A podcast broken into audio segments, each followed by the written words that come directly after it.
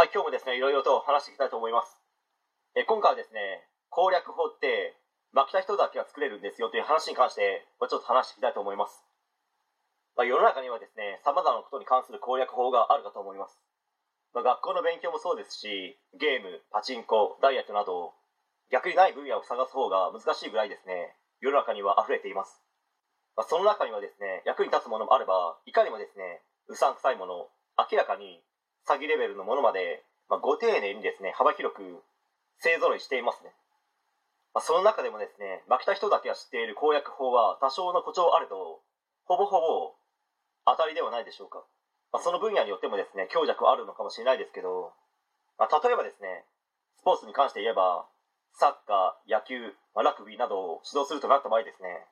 しっかりと負けた経験がある指導者と、あまり負けた経験がない指導者、まあ、どちらの人の方がいい指導ができるのかとなった場合ですね、やっぱり負けた経験が多い指導者の方が、指導力に関しては、長けているのではないでしょうかね。あまり負けた経験がない人って、おごりがあったり、慢心していたり、まあ、自信過剰だったりなど、まあ、そういった部分がですね、少し目を引く感じかと思います。まあ、指導する立場になるということはですね、その中でも一番ですね、権力を持つことになるわけですよ。学校の教室の中でも指導する立場にある先生が一番権力あるわけです。そこにおごりがあったり、過信があってはダメなんですよ。まあ、そういった部分があると、そのうちですね、自分の言うことを聞けとか、自分の指示に従えという形になり、まあ、生徒間の中でも序列ができてしまいですね、それが結局、いじめにつながってしまう可能性もあると思います。まあ、そして常に先生の顔色を伺うようになり、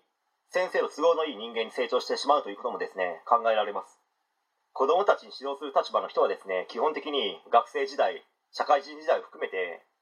まあ、それなりにですね、負けた経験がある人を持ってこないと、質のいい教育というものはできないと思いますし、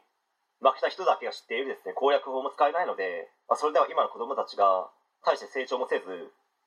魔物だらけの社会に出た時に苦労しますよねという話で終わりたいと思います。はい、えー今回以上になります。ご視聴ありがとうございました。できましたらチャンネル登録の方よろしくお願いします。